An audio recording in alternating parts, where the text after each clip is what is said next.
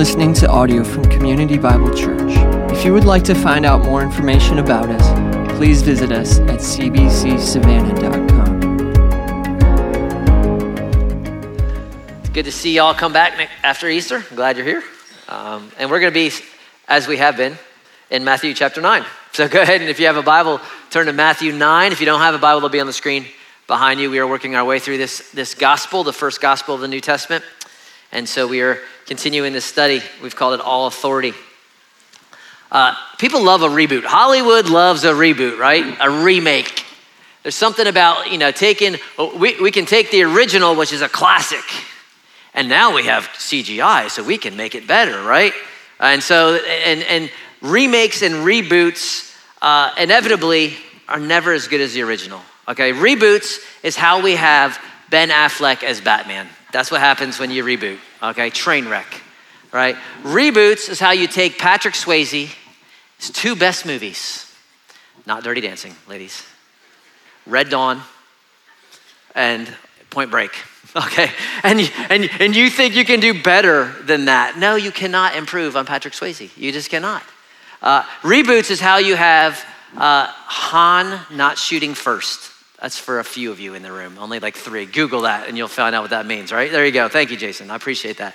This is what happens because the original is always, always, always better than the reboot, except for, I'll give you one Christian Bale Batman. Okay, I'll give you that one. Yes, Christian Bale. Okay, that's the only one.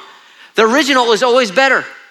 It just is. And it's not because I'm older and I'm like, yeah, the good old days. No, it just is. It's better. And, and really, this is the struggle that the, the Pharisees and the Sadducees and the religious leaders of Jesus' day, they're, they're like, the original is better. The law is the best. Moses is the best. We love the law. We love the law. And on comes the stage, here's Jesus. Basically saying, I'm the reboot. I'm the new version. I fulfill the law. The law is about me. I complete the law, and I'm giving you something new. And they don't want it because they want the original, because the original is better. And so, what we're gonna see today, what Matthew is gonna do for us, is he's gonna show us why the reboot is better than the original, right? Which is rare. Again, Coke tried this, right? Remember New Coke? Remember New Coke? It was not so good, right? Because the original is always better, except Christian Bale and the Lord Jesus, okay? Only two, that's the only two. And, and what Matthew is gonna do is show why. And so, what I want to do today is show you why and what that means for us. We are in the section of the Gospel of Matthew where there's 10 miracles kind of put together. And it, the point is that Matthew is trying to show you that Jesus backs up what he says. He's made all sorts of claims, and so now he's putting these miracles to show this is where his authority gets, he gets. This is why he can say these things. And intertwined with all these miracles is these little sections of teaching. And Clint unpacked one, and we got another one today uh, where he's going to give a principle in this section, and then he's going to give these miracles that are going to kind of back up that principle. So, what we're going to see is this principle where Jesus is basically saying the reboot is better than the original, and then we're going to have four miracles to show why. And that's what I want to look at today in Matthew chapter 9, all right? So, we're going to jump in. We got a lot of text to cover and not a lot of time. So, let me just jump right into the principle that he's going to teach, and then we'll look at the miracles. Verse 14. Then the disciples of John, that's John the Baptist, came to him saying, Why do we and the Pharisees fast, but your disciples do not fast? And Jesus said to them, Can the wedding guests mourn as long as the bridegroom is with them? The days will come when the bridegroom is taken away from them, and then they will fast. No one puts a piece of unstruck cloth on an old garment, for the patch tears away from the garment, and a worse tear is made. Neither is new wine put into old wineskins. If it is, the skins burst, and the wine is spilt, and the skins are destroyed. But new wine is put into fresh wineskins, and so both are preserved. Now, if you're not familiar with the Bible, this is like, what in the world does this have to do with anything? All right, and I get it, very cultural here. So let me kind of unpack it. Here's, here's what's going on. Okay, so John the Baptist is in jail, and his followers come up to Jesus and say, we have a question. And I think it's a legitimate question. I don't think there's any anger. I don't think there's any spite. Maybe I'm wrong, but they ask, why is it that the Pharisees, they fast twice a week, even though it's only required once a year, but they fast twice a week. Why is it that we fast and you and your boys, all y'all do is eat. I mean, y'all could use some fasting, y'all. Okay? Because remember what happened last week? We looked on Easter. What, what, what's the context? Jesus is at the house of Matthew. Matthew throws a big old party, and they're just eating and reclining and eating and laughing and celebrating. And so, this is the context in which they're like, why do we fast? Why do the Pharisees fast? And why don't y'all fast? All right, it's a legitimate question. And remember what fasting is. It's a, it's a not eating for a specific time for a reason, and it's a sign of piety for them. It's a sign of mourning and gloom and, and brokenness, right? It, it's, it's, it's a sign of uh, we need desperately something, right? And so it's, it's a sign of I need, I need God. I need, I need God. And what Jesus is saying is, and he, and he goes to the next thing. He says, uh, Why do you, you and your disciples fast? He said, we, we don't fast. He answers, He said, Can the wedding guests mourn? He says, Okay, fasting, if the point of fasting is to draw near to God and to long for God, hello, I'm here right? And he uses this image of, of a wedding feast. So for us, it's like a Saturday afternoon. We go outside, sit in some white chairs, then we go to a party, and, and we eat for two or three hours, right? For them, it was a week, and it was this joyous celebration. And he says, nobody, when they go, if they're a friend of the bridegroom, and this image of the bridegroom, Jesus is identifying himself as the bridegroom. John the Baptist's disciples, they know he's talking about him because John the Baptist himself in John chapter 3 said this. They're asking him, Are you the Christ? And he says, No, I'm not the Christ. I've been sent before the Christ. The one who has the bride is the bridegroom. That's Jesus. The friend of the bridegroom, that's me. I stand and, and, and hear him and I rejoice. Right? So I'm the friend of the bridegroom and I'm rejoicing. Why? Because he is greater than I am. And so this image of a wedding and being at the wedding, and, and you get this. No one goes to the reception and you got chicken fingers and some kind of like a fishy thing over there. You're like, I don't know, but I might try it. And you got you cake and you got all. No one goes, no. It's a time to mourn. I'm sad. No one does that. Not now, not then. Why? Because you're with the bridegroom. And Jesus' point is, I'm here. They don't need to draw near to me. They sleep outside on, under the stars next to me. I'm walking with them. I'm here. Now, there will be a time, he says, when, when it's taken away, right? When, when the bridegroom is taken away. And this is an allusion to what? To the cross. He said, then they'll fast. But right now is not the time. And uh, the New Testament, you read the book of Acts, the early church was fasting. And it's, it's fasting, but it's for a different reason. We've already tasted and seen that the Lord is good. So now it's, I'm denying myself because I hunger and thirst for righteousness. And so I'm going to not let my appetites be my master for a season. And I'm just going to feast on God and draw near to God who is indwelling me. But his point, don't miss his point. They're, what they're saying is basically this Why don't you do things the old way, Jesus? The original's better. Why don't you do things the old way? He says, I can't. It's different, it's new. It's going to be the new covenant in my blood. And so he's going to give him two illustrations as why. And they're very cultural and they're very weird, but let me unpack them to you. Okay, verse 16. He says, uh, No one puts a piece of unstruck cloth on an old garment, for the patch tears away from the garment and a worse tear is made. Okay, so if you grew up in the 70s, 80s, even 60s, you remember if you get some holes in your knees, remember you get those pants, you get your jeans and you come home and you fell and you had a hole in your knee, your mom's like, oh, but what'd she do? She run down herself to the Kmart, she get those little blue patches, she ironed them things on, remember that? And so now you had like a real dark blue with a light blue, you know, and you, because that you, you put all, you patched it. See, that's how you know, now you buy your jeans with holes in them already, and that's what you pay for. So we used to have to earn our holes in our jeans back in the day, right?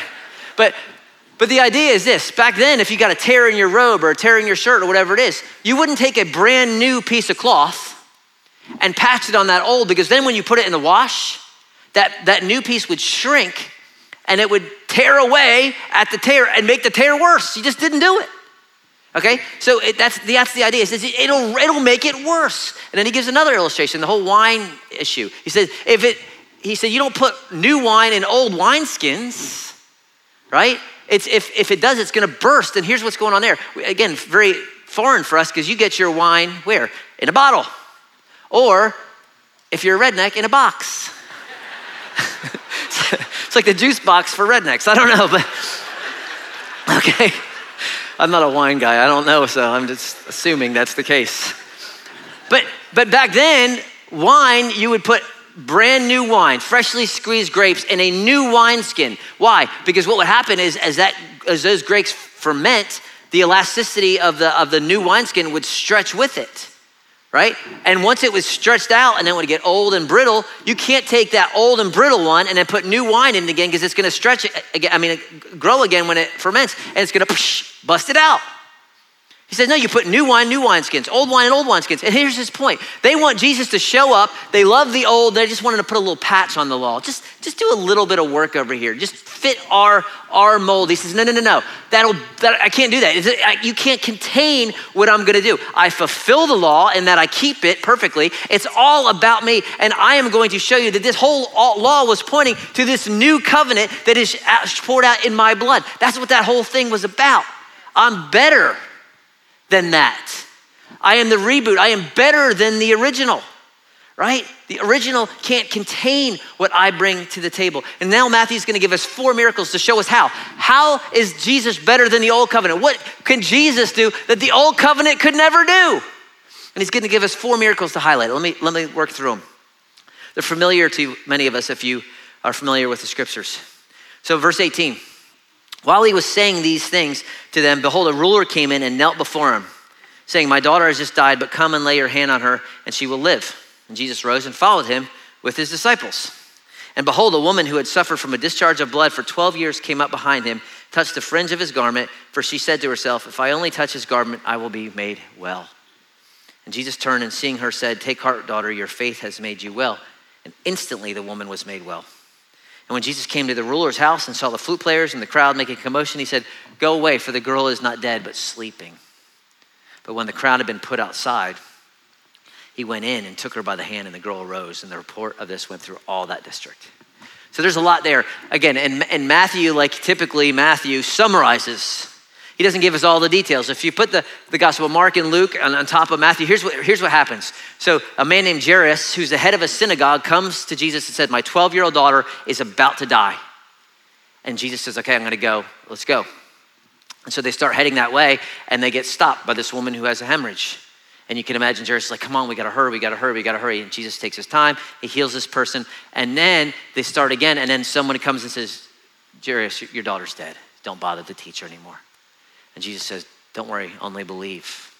And then they go. Matthew kind of summarizes that into one statement, but that's, that's kind of the big picture of what's going on. So Jesus is headed to Jairus' house, right, for this little girl, this little 12 year old girl. And then Matthew zooms in, and behold, a woman who had suffered uh, from a discharge of blood for 12 years came up behind him and touched the fringe of his garment.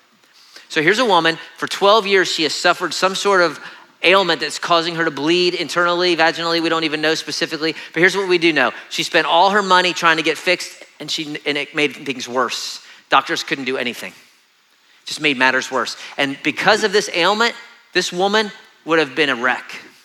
She was ceremonially unclean for her entire life. Never go to temple, never go to anyone's house. No one wants to associate with her. No one's going to marry her. Her life is, is just hard. It's, a, it's a difficult existence where no one wants to do with me because they can't, if they associate with me, then they can't go to temple. I can't go to temple. And so she doesn't like, most people come up to Jesus, Jesus, heal me. She's like, I'm going to sneak attack this thing.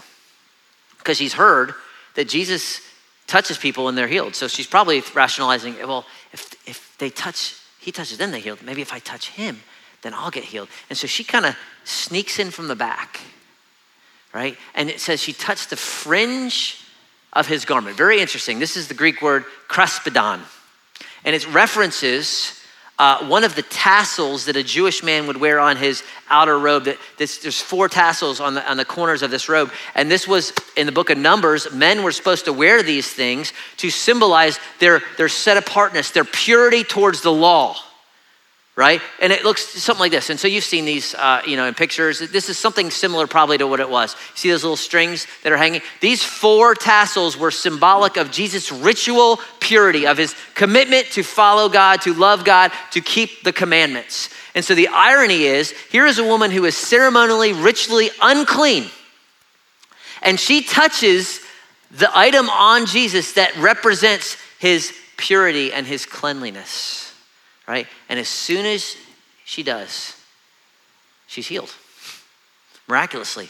And, and Matthew kind of skips all the details, but what Mark and Luke tell us is that Jesus is walking, there's a crowd, he feels the power of the Spirit leave. and, and, and move. And he stops. He's like, who, who touched me? And it's like, you know, St. Patrick's Day, like, you know, parade. You can't even move. And Peter's like, Are you kidding me? Oh, I touched you. He touched. I don't know who touched you. What do you mean, who touched you? Everyone's touching you, Jesus. He's like, No, no, no. Someone touched me. And she hears it and she runs up to the Lord Jesus and she gets on her knees and he looks at her and he says, Take heart, my daughter. Family language. Don't be afraid. Take heart. Be courageous. It's your faith. Your faith that made you well. And instantly she was well. And here's what's interesting. I was thinking about this morning. We're like, ah, oh, you know, if this woman lived in 2022, she probably would be able to go to a doctor. Whatever her ailment was, it would probably be surgery or whatever, but she probably could have been healed.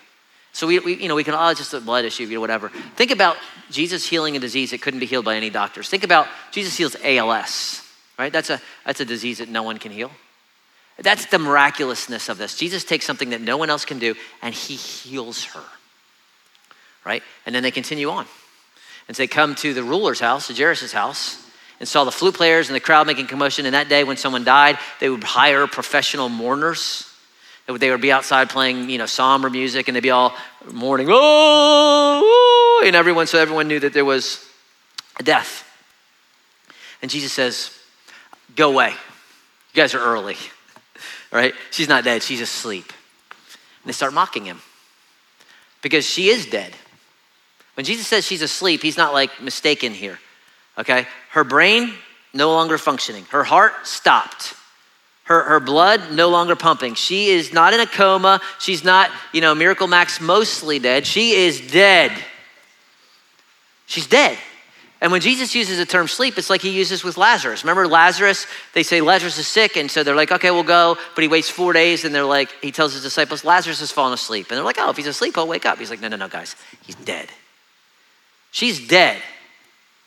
But he knows what he's going to do. And that's the metaphor that death is for the believer is it's sleep, right? But so he goes in and, and he puts the crowd out, and it's a strong Greek word. He evicts the crowd. Get out of here. And he goes in and he takes the little girl by her hand. And Mark says, he says to her, Talitha cum. Little girl, arise. And immediately her heart starts bumping, her lungs fill with oxygen, her brain starts functioning, and she gets up, which is like, whoa. I mean, we don't even have time to think about the implications of that, right? Both amazing miracles. But here's what I want us to see. Remember the context. Why these miracles? Why here? Why is Matthew here? Remember, Jesus is better. He's better than the law. Why? Two things out of these two miracles that, that I think Matthew is trying to highlight us. The, the first is the obvious one, right? Jesus is better because he makes dead people alive, right? He brings people from death to life. And not just physically, although that is true, ultimately, spiritually. He takes people who are spiritually dead and makes them alive. The law could not do that, y'all. All the law could do was tell you, you're dead. That's all it could do. You've broken the commandments, you're dead. That's all it could do. Jesus takes dead and he makes life. Let me just read Ephesians 2 to you. Let me read it over you, remind you, encourage you. This is, this is our story, right? It's not going to be on the screen. Just listen to the words of Paul. You were dead in your trespasses and sins, in which you once walked, following the course of this world, following the prince of the power of the air. That's Satan, the spirit that is now at work in the disobedience, sons of disobedience. That's what you were. Among whom we all once lived in the passion of our flesh, carrying out the desires of the body and the mind, and were like and were by nature, i.e., born this way, children of wrath, like the rest of mankind. But God, being rich in mercy, because of the great love with which He loved us, even when we were dead in our trespasses, made us alive together with Christ. By grace you have been saved. And He raised us up with Him and seated us with him in the heavenly places in Christ Jesus, so that in the coming ages he might show the immeasurable riches of his grace and kindness towards us in Christ. Only Jesus can make you alive, can seat you with him in the heavenly, can promise you not just life abundant, which is what he promises. I offer life, life abundant. He promises that, but he also promises what? Eternal life. And, and, and I think there's a misconception for us in the church so often. We think eternal life is, yay, one day I'll float up in my little white robe with my harp and we'll just play songs in heaven. Yay, that's be great, right? That's not the promise of the Bible. That's not the hope of the believer. Do you realize that's not our hope? Our hope is not, yay, we get to go be spirit beings on the clouds. Our hope is resurrection. That is the hope of, of the gospel that one day you will die, you will be put in the ground, your body will turn to dust, and when Jesus returns, he will take your soul, which is in heaven with him for a time, and he will reunite it with a brand new, stinking, six foot two body. and you will forever be in a perfect, glorified, like Jesus body forever, just like the Garden of Eden right? And a new heavens and a new earth. So don't think that your hope is I get to go to heaven. Your hope is resurrection. And why is it? Because He is the resurrection and the life. That's why. That's what Jesus does that the law cannot do, which is why the reboot is better than the original. That's the first thing. There's another thing here, though. He gives value to the devalued. And I've told you before, in that culture, especially, women were devalued, they were less than. And so today, you know, we have, you know, gender reveal parties. It's a boy, it's a girl, and everyone's happy no matter what, right? Okay. Uh, back then, they didn't have gender reveal parties. We didn't have them 10 years ago either, but that's another story. Uh, but back then, it's a girl was like, huh. Because we need a boy to perpetuate the family name. We need a boy to take care of us when we're older. We need a boy to take over the family business and do all these things. We need a boy. So even a little girl back then was seen as, ah, that's fine, but she's gonna go off and marry somebody. We're gonna send her out one day. We need a boy, right? And so what you see here is Jesus takes his time and goes out of his way because the guy says, My little girl, and he says, I'm there. That's, that's rare. And then on the way, he stops for a woman that no one else wants to deal with. And he looks at her in the eyes and he says, My daughter. Why? Because Jesus gives value to the devalued. That's what he does. He touches them, he looks at them, he speaks to them, he cares for them. And see, that's the new covenant. The old covenant is you can only get so close. If you're a woman, you can only get so close. If you're a Gentile, you can only get so close. If you're not a Levite, you can only get so close. If you're not the high priest, you can only get so close. And what Jesus says is the little girl, the, the woman no one wants to deal with, the Gentile, that whatever race, the whatever your background, come on. You have access to the Father through the Son. Come on. Jesus is better. He's better. And this is why Galatians says there is neither Jew, Greek, slave, free, male, female. You're all one in Christ Jesus. And he's not talking about, by the way, there's no genders, there's no this. That's not what he's talking about there. He's talking about value. Of course, there's male and female. Of course, there's distinction. He says it throughout the Bible. What he's talking about there is in the, in the body, the, the, the infant is, is as valuable in God's eyes as the pastor. They're one. Is there different roles? Of course. But there's, there's not more value or less value. Why? Because we are in Christ. The blood of Christ was shed for all of us. Our sins removed on Christ, all of us. And so that's the point. Jesus is better. He's better. Right? That's why the reboot is better. And let me give you a couple, just a couple applicational thoughts just from those two. Number one, if you're if you're God, if you have a, a view of God like this, that He is great, you're going to be mocked, just like Jesus was mocked. Jesus is mocked by disciples. Who touched you? Are you kidding me? Jesus is mocked by the professional mourners. laughing at him. It shows how sincere they were in their mourning, right? They go from mourning to laughing in a second. But if you have a God who can make dead people alive, I think the encouragement for us is this then never give up hope on fill in the blank.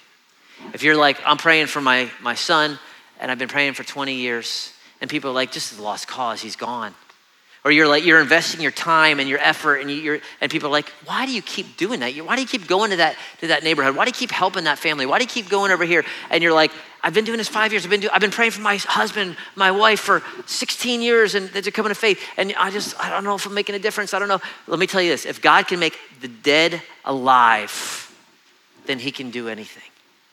I mean this is why we pray. I know it's hard. We pray for vladimir putin who is wicked and evil.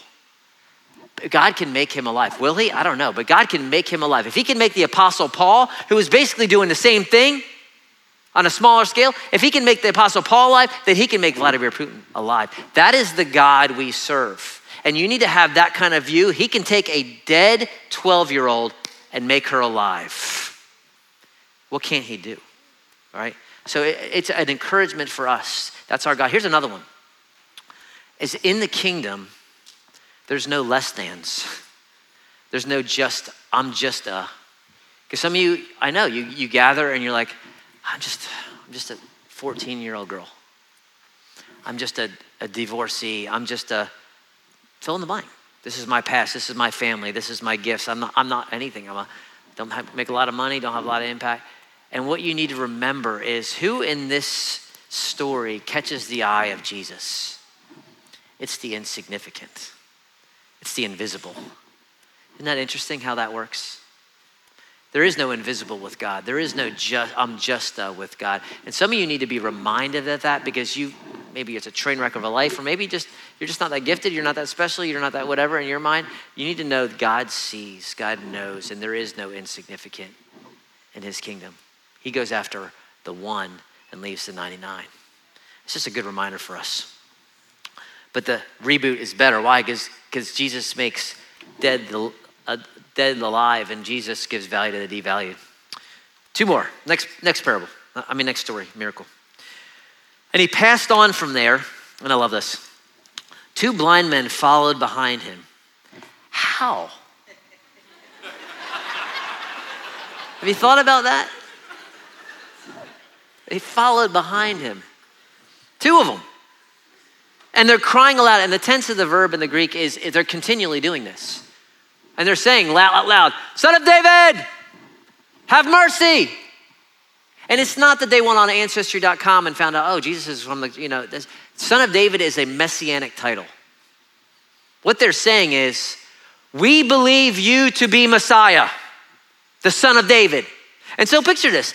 Jesus has got this crowd of people, and, he, and these, these guys are wandering around. Son of David! Oh, they're over there. Marco, Polo, you know, they're kind of following along. Son of David! And you know Jesus hears them, y'all. He's got to hear them because Matthew heard them. And he wrote it down so you know Jesus hears them. So why doesn't he just stop and give these poor guys a break? I mean, they're just wandering around the desert here. And he finally gets them into the house. They come to the house. Jesus loves perseverance, y'all. All right? And so he gets them in the house and he presses them even further. He says, Do you believe? They're like, Are you pointing at us? We can't see you. Yes, I'm pointing to you. Do you believe that I am able to do this? And they say, Yes, we do. Well, you know why I think Jesus makes them persevere? Because nothing builds faith like waiting. And that is a horrible lesson to learn, but it is a lesson we all need. And Jesus loves eliciting faith out of people. Daughter, your faith has made you well. What does he tell to Jairus? If you read Matthew and Mark's Luke, I mean Mark and Luke's, he says, "Do not fear, only believe." Right? What does he say to them? Do you believe that I am the Messiah? You believe I, the Messiah, can do this? We do. Then he says, "Okay." He touches their eyes according to your faith. You believed, and so their eyes were open. And I want you to think about this. He's touching their eyes, probably both at the same time, right? And we don't know if they were born blind. We don't know if they went blind at six years old. We don't know anything. We know they're blind. They cannot see. What is the first thing they see when Jesus removes his hands? His face, smiling at him. How awesome is that? I'm reminded of a, a story about Corrie ten Boom. I don't know if you know, I'm not Corrie ten Boom, excuse me, Fanny Crosby, who was a hymn writer in the uh, uh, last century. She wrote 8,000 songs. 8,000. I don't know how many a day she was writing, but she wrote 8,000. And she was blind from six weeks old. And a well meaning pastor came up to her one time and said, Miss Crosby, I think it's a great pity that the master, when he showered you with so many gifts, did not give you sight. Right? Because, like, I mean, you're so gifted. Imagine what you could have done if you could see, Fanny. And she replied, Do you know, sir, that if at birth I had been able to make one petition to my Creator, it would have been that I would be born blind. And he said, Why? She said, Because when I get to heaven, the first face that shall ever gladden my sight will be that of my Savior. What a perspective. And that's what these guys, they, they have their the scales, so to speak, removed and they can see. And then again, low hanging fruit here. What does Jesus do that the law cannot do? He makes the blind see. He opens the eyes of the blind. We sing it. Twas blind, but now I see, right? He, it's, it's this metaphor in the scripture constantly for spiritual blindness, which is there's a lack of spiritual perception or understanding. It's just, this is why in the Gospels you constantly see they had eyes, they eyes, but they could not see. They had ears they could not hear. They're blind. And there's many reasons why people are spiritually blind. Many reasons. Pride. There's a, there's a miracle in John 9 where Jesus heals another blind guy, and the Pharisees like, We're not blind too, are we? And he's like, You're blind because you don't admit you're sinners. Your pride keeps you from knowing that you're really blind. If you were, if you understood that you were really blind, then you would actually see. But since you think you see, you don't. You don't really see. You're blind. So pride will keep us from seeing. Satan keeps you from seeing. The God of this world, Paul says, has blinded the minds of unbelievers. Why? To keep them from seeing the light of the glory of the gospel of Christ. Satan keeps people blind. Sometimes people don't want to see. Read Romans 1. That which was evident, was clear, was clearly made to everybody. There is a God, He is a creator. People don't want to admit that. They worship the creation rather than the creator. They deny truth that is very clear. And so God says, okay, I'm gonna get, I'm gonna let you believe a lie. I'm actually gonna give you over to do all sorts of wicked things. And if you wanna know why we're, we're running headlong into craziness in our country, it's because people have denied a simple, obvious truth. There is a God and He is creator. And when you deny that, he says, okay, I'm going to give you over to what your heart wants.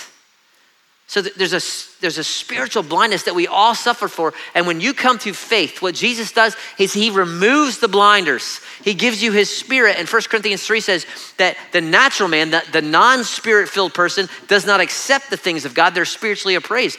But it's amazing when someone comes to faith in Jesus, they could be opposed and believing all this crazy stuff. And as soon as they come to faith, it's amazing how when their eyes are open, they're like, oh, I see. I understand. And it changes their view on money and sex and their future and work and their family. Why? Because now you have the mind of, you see like God sees, not perfectly, but you see sin and it's still tempting, but now I, I, it's, I hate it, even though I still do it.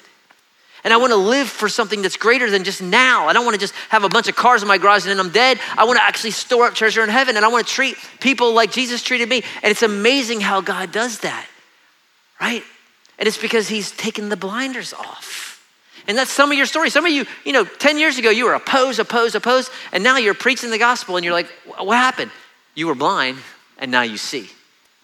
That's what happened. That's what happened. And here's the application for this, I think, right out of text is when God opens your eyes, don't do what these dudes did. What do they do? He says, He gives them one rule. All right, you can see now. Congratulations. Here's the one thing don't tell anybody. So they go and tell everybody. And, and it's a little humorous because you're like, okay, of course they were blind now, see. But here's the thing this is what we do. God opens our mind and opens our eyes. This is good, this is bad. Don't do this, do this, this is for your good. And what do we do? We hear it, amen. And by the time we got to the car, we're like, we just blow God off. Constant. How, much, how often do I do that? If I do it, I know you do it. And the point is this God did not open your eyes so you could go do your own thing. You were wandering around in the dark. He opened your eyes so you can see the straight and narrow and you could follow Him. And when you don't, when you have your eyes open and you start wandering around again, it's like you're going back to blindness. That's what Peter says. This would be a great, let me just encourage you. If, if, you're like, I need a new passage to memorize, this would be a great passage for some of you to memorize. 2 Peter 1, 5 through 9. Peter says this okay, supplement with your faith, add to your faith. Faith is the foundation, right? He says, for this reason, make every effort to supplement your faith, virtue, which is goodness. And with your virtue, knowledge. And knowledge, self control. Self control, steadfastness. Steadfastness, godliness. Godliness, brotherly affection. Brotherly affection with love. Here's why. If these qualities that you're building on your faith with are growing, they're increasing, they're making you effective. Not ineffective, they're making you effective. They're making you fruitful, not unfruitful. But if you lack them, what does he say? You're, you're so nearsighted, you're blind, having forgotten that you were cleansed. For, you're wandering around. If you're not pursuing purity and goodness and virtue and self control and love and brotherly affection, then you're just wandering like a blind dude. Son of David, have mercy on me. I already did. I opened your eyes. What are you wandering around for? That's what he's saying. So the application is if God has opened your eyes, follow him, believe him, trust him. Do what he says because it's for your good. right? It's for your good. So the reboot is better. Why? He makes dead people alive. He gives value to the devalue. He opens the eyes of the blind. And there's one more. One more. Real quick. Verse 32.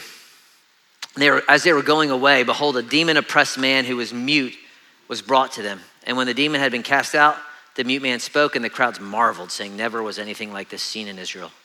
But the Pharisees says, say, He cast out demons by the prince of demons. Matthew is so short about this. He's like, yeah, just happened, boom, gone. I mean, it's like so matter of fact. So we have a person who is mute. The word kophos actually means mute or deaf or both. So we don't know if he's mute, deaf, or both, but we know he's at least one. Uh, and we know the reason why is because he's oppressed or he's indwelt by a demon. Right? He's, he's in, indwelt by a demon, and um, it's causing this issue. And Jesus, he cast it out. But here's what I want to zoom in on real quick. Y'all, Demons are real. I mean, some of you are like, yeah, I know. But I don't think we act like demons and Satan are real. And their one mission is to oppose the people and the plan of God. That's what they do. And this is not some far side comic or some sci fi movie. They are real. And one of the craftiest tactics of the enemy is to convince you that it doesn't matter or that it's not real. But it is. And Paul tells us that your battle is not against flesh and blood, it's not against Putin and Russia, it's not against anything, it is against the rulers and the powers and the authorities in the spiritual realm. You are fighting a battle right now against the, the, the enemies of God, the spiritual warfare. There's a lot of misconceptions and stuff that could be said uh, about demonology and angels. Here's, here's one that's very common uh, a Christian can never be indwelt by a demon. Because the Spirit of Christ is not going to share a person with spirit of the enemy. Now, they can't be indwelt, but they can be impacted and they can be attacked and they can be influenced by demons. And a lot of it is because we open ourselves up to it. Okay, when you understand this, if you're a Christian, just because you can't ever lose your salvation and just because you have the Spirit of Christ in you doesn't mean that you cannot be opposed and even attacked and influenced by demons. And when you open yourself up to it with demonic things, you will see attack. You're like, well, I don't, I'm not doing any demonic things. If you are engaged in any kind of pornography, that is demonic and you are opening yourself up to demon attacks. I'm just telling you. If you were engaged in some in, in, in the drug culture that is so prevalent now, it is a demonic culture. And you're setting yourself up and you're opening yourself up. Music, and I'm not the old, oh, you can't like I love music. Okay? But there is music that is demonic and dark and wicked, and it is opening you yourselves up. If you fill your mind with this garbage, with this the language and the violence and the, the, the comments about women and all these things, and you think, oh, I just like the beat. Come on, dude. Go listen to ABBA. I mean, ABBA's got great beat, right? Come on. Don't give me I like the beat. You're opening yourself up for a spiritual attack. I'm just telling you, right? You just are. We are not called to play with that Eastern mysticism and all this kind of you know spiritualism that's out there. Empty your minds and whatever. No, it's garbage. It is. It's demonic. And remember, Satan comes as an angel of light. You got to understand that. I'm not, and I'm not seeing a demon under every rock, and I'm not saying that, but I am saying this is real. And you're like, well, I've never seen one. You go outside of our country, you go to India, you go to some of these places where ancestry worship, where it's more open pagan stuff, you will see it more prevalently, I promise you. We kind of have this Western view, and so I think Satan is more subtle with us, but it is blatant when you go to places like they're living. And I'm just saying, you're not called to play with it, you are called to fight it. And you fight it with the sword of the Spirit, which is the Word of God and the prayer of the saints. You fight it with your helmet of salvation, guarding your thought, your mind and your thoughts. You have the breastplate of righteousness, covering your vital organs, the righteousness of Christ. Your, your belt is the, is, the, is the truth of the gospel. Your feet shod with the preparation of the gospel of peace. This is how we go to war with the weapons of our warfare, which are spiritual in nature. Right? And that's what we're called to do. But all that to say this what, is, what does this miracle teach us? How does it affirm Jesus is better? Because Jesus defeated the powers of evil. Didn't he? Satan, death, sin, our, th- our big three, done. Colossians 2. And having disarmed the powers and authorities, he made a public spectacle over them. How? Triumphing over them by the cross. Jesus goes into the ground, pays for sin, comes out of the ground, being declared the Son of God in power. Satan's done. Game is over. Now it's got to be played out, but the game is over. It is finished. He is defeated. And here's where I want here's what I want to land with this. Okay? It's interesting the response of the Pharisees. They say he cast out demons by the prince of demons, which he in other gospels goes into like that's the stupidest thing I've ever heard. Why would Satan cast out Satan? But here's what's interesting. Think of the contrast. People see the power of God on display. What do they do? They mock, they lie, they slander. Interesting. What do demons do when they see the power of God on display? When the Son of Man shows up? They cower in fear. They beg him to cast them into the pigs and not torment them before the time. When, when the people of God hear God speak, they're like, I don't know if I like that. I kind of like my sin. I kind of like doing this. I don't really know if I believe that. I don't know if it really means that. That's the people in the church. The demons who oppose God, who hate God, who do not want to worship God, when the word of God comes out of his mouth, they respond immediately. They, they are done. Isn't that interesting? That James says that demons believe and tremble. And here's what I think we need a little bit of in the church of America we need a little bit more reverence for Jesus. We need a little bit more respect and awe for when he speaks what we do. I, I think we lack that. I think we see Jesus as my, he's my, he's my brother from another mother, right? That's what, that's what, and you know what? He is your brother. He is, he is, and he does love you, but he is also the one that every knee bows, every tongue confesses that he is Lord. He is the one where John, who knows him a lot better than you, gets on his face and is afraid like a dead man in front of Jesus. And so when he speaks, and it's not me, look, if you don't like what I say, it doesn't bother me.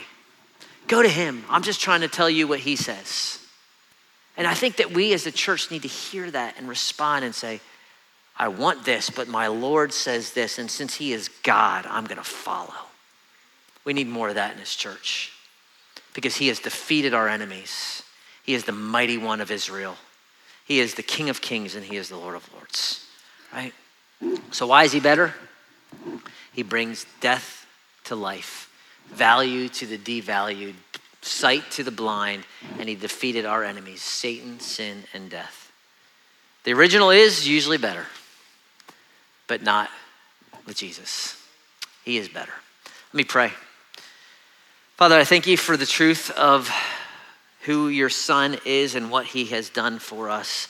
And a lot of this is new. I know, not new, Father. It's, it's just a reminder. But I, I think some of us need to be reminded, not run back into our death and our blindness. I think some of us need to be reminded that you value all of us, that you love us. And I think we need to be reminded that you are God and we are not, that you are the bridegroom, that we are the bride and that you've purchased us with your blood. You gave everything for us, and that you've created us for good works that we might walk in them. So wherever we are, Lord, in this in this room, whatever truth needs to be uh, heard in our hearts, I pray that we would have eyes to see, ears to hear um, of your goodness towards us in Christ. I pray it for His name's sake. Amen.